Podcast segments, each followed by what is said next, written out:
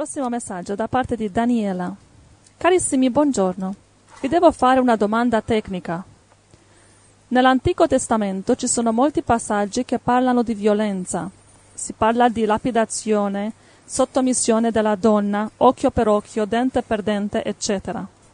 La mia domanda è: se un Dio buono ha mandato lo Spirito Santo sui suoi profeti per far scrivere la prima parte della Bibbia, come può aver fatto scrivere queste cose così in netta contrapposizione con il puro amore che si trova nel Nuovo Testamento?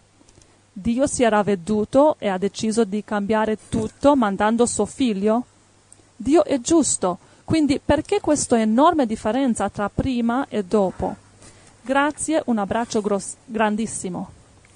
No, no, non è che Dio si era avveduto, eh, sorella. Dio ti benedica, Danielina, e buongiorno anche a te. Mm. E dunque, eh, domanda tecnica, urge una... una risposta elettronica, una risposta anche tecnica. Okay. No, Dio non, non doveva ravvedersi di niente, perché Dio non ha mai sbagliato, è stato Adamo ed Eva che hanno sbagliato.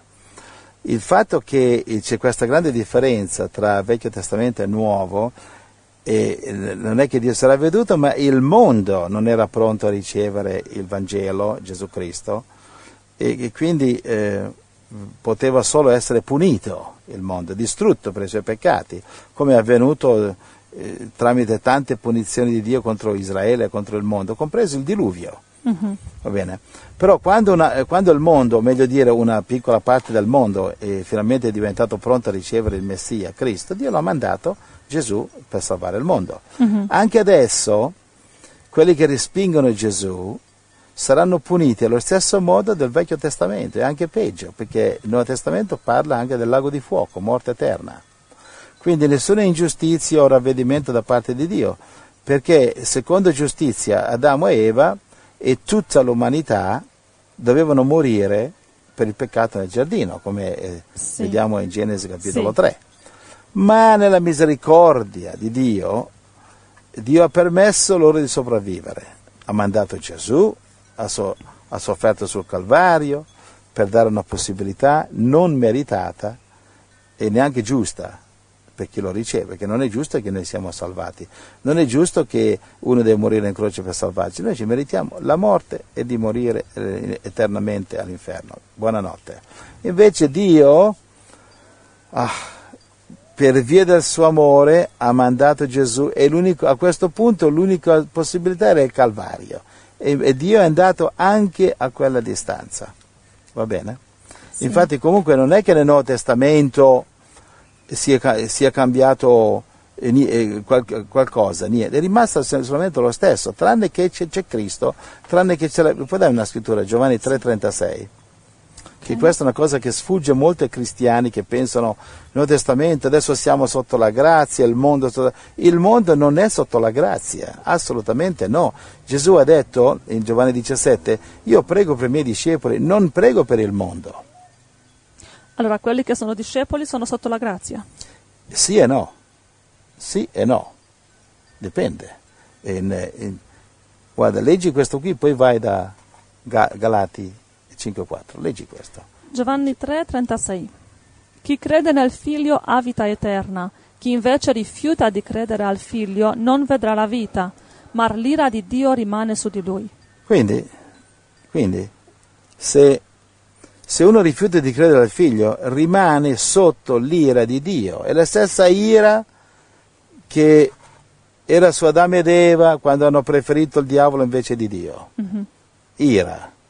E facendo così hanno permesso al diavolo di portare la morte nel mondo, le malattie, eh, le guerre, le sofferenze, perché hanno disobbedito. Quindi Dio è arrabbiato perché per la loro disobbedienza hanno permesso al diavolo di distruggere o quasi distruggere il mondo, e appena scoppierà la terza guerra mondiale atomica il mondo diventerà uno straccio, contaminato.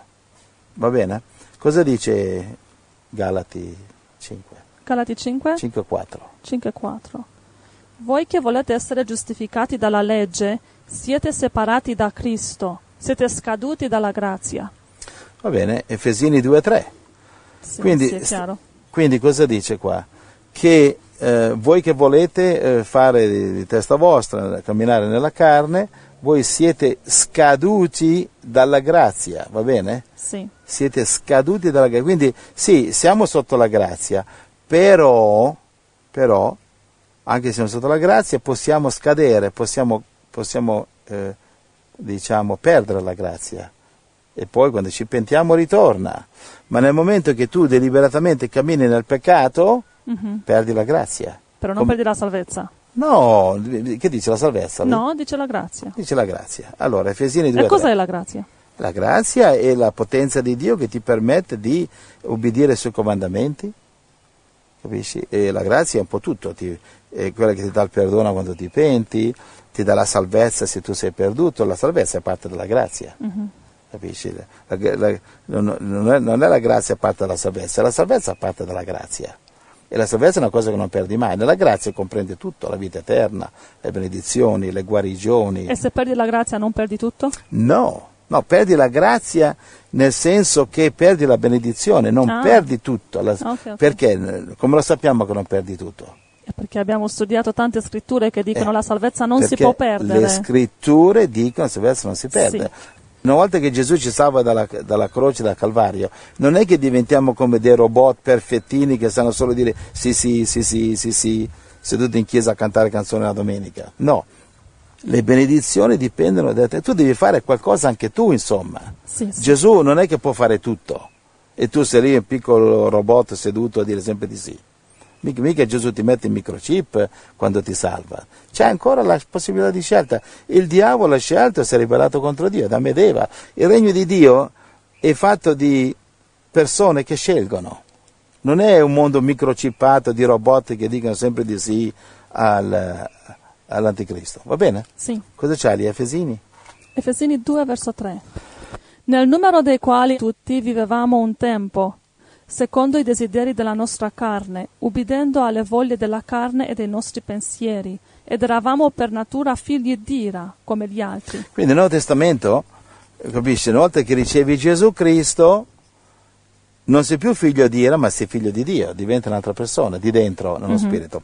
Però dice, eravamo figli di ira come gli altri. Ci chi è gli altri? Gli altri che ancora non hanno Cristo. Quindi nel Nuovo Testamento rimane l'ira, non è cambiato niente, è sotto il Vecchio Testamento di nuovo. Un uomo gli ha chiesto a Gesù, in Marco capitolo dieci, cosa posso fare per avere vita eterna? Gesù gli risponde, Gesù gli risponde mantieni, eh, ubbidisci ai comandamenti del Vecchio mm-hmm. Testamento. Sì. Quindi no, non è così che il Vecchio Testamento non esiste più. Esiste ancora al cento per cento per chi non ha Cristo. Sì. Ci siamo? Sì. Andiamo. Prossimo messaggio? Sì. Da parte di Lionel e Viorica.